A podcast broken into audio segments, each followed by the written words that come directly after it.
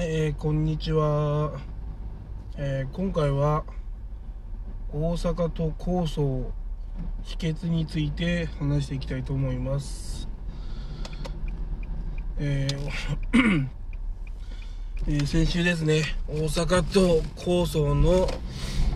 投票が行われました。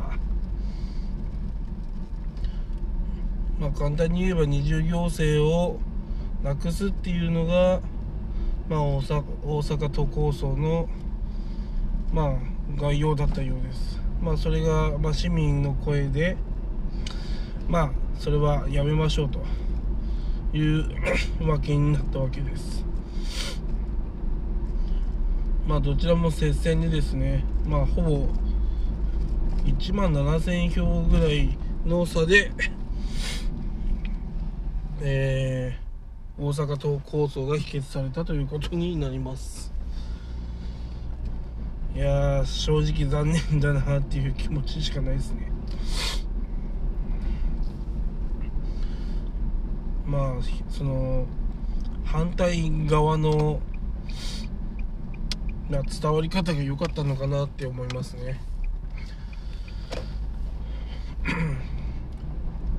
大阪市がなくなるっていうのはやっぱり単純に嫌だという人が多いという件とまあそのなんだろうな。変わらないでいてほしいっていうふうに思う人たちがまあ多いということですね。まあ特に高齢者の方ですかね。まあただ 正直な話を言うとあのこれから大阪市は大阪市というか大阪府ですね。大阪府はもうマイナスでしかもうないと思います。まあそれはなぜかっていうと今までの すいません、えー今までの大阪府と大阪市っていうのはまあ喧嘩してたわけですよね。こう片方自民党片方維新とかまあそんな感じなわけですよ。で喧嘩してると競争になるんですよね。たただの。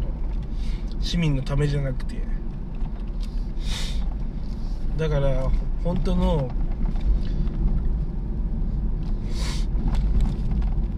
市民に対して、まあ、利益を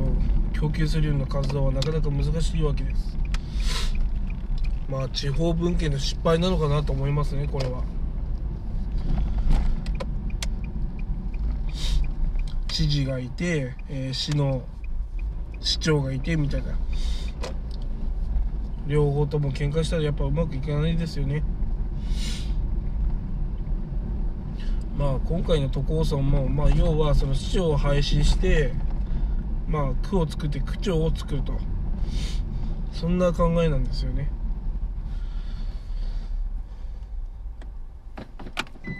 まあそういうのをまあ作りたかったわけですけどはあの反対になってしまったわけです。まあ大阪維新の人が、うんまあ、吉村さんと松井さんですね。あの市長と知事はもうやらないみたいな話をされていたので、まあ、今後、まあ、考えられることはやはり、まあ、衰退しかないのかなと思いますね。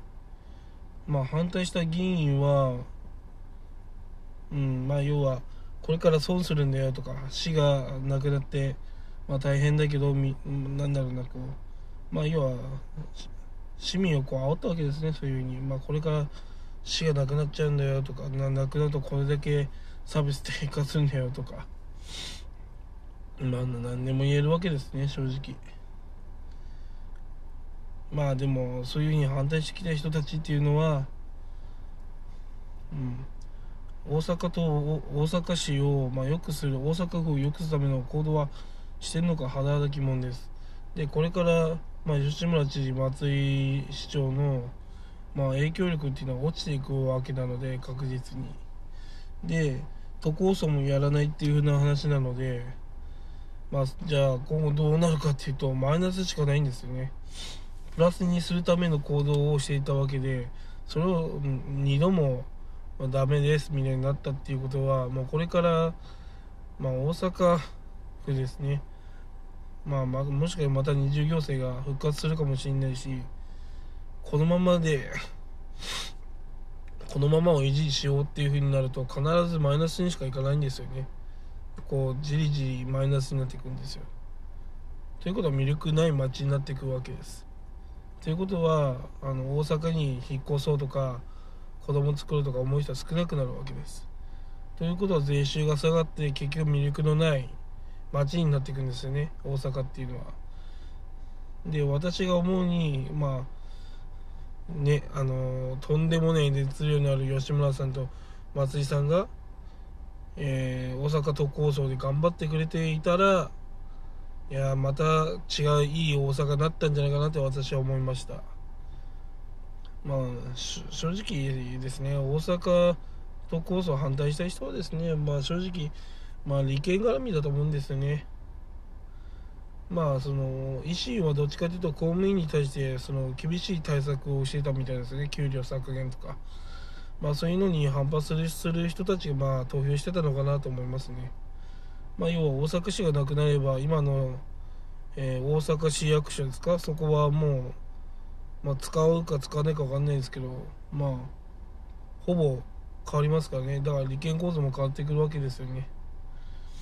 だからそういうふうにまあそれをやっぱ現状維持したいですね。明日の食いぶちがなくなるかもしれないし今まで自分がいた地位が脅かされるのは怖いですからね。まあ誰かの利益を守るための行動をしちゃったがためにまあ大阪府はまこれから落ちていくんでしょうね。まあ私はこれから上がっていくことはないと思いますよ。吉村さん以上に熱量がある人が今後何十年にもう何百年に1人っていうぐらいしか出ないと思うんですよ私は。すごい熱量ある人を、まあ、大阪市民は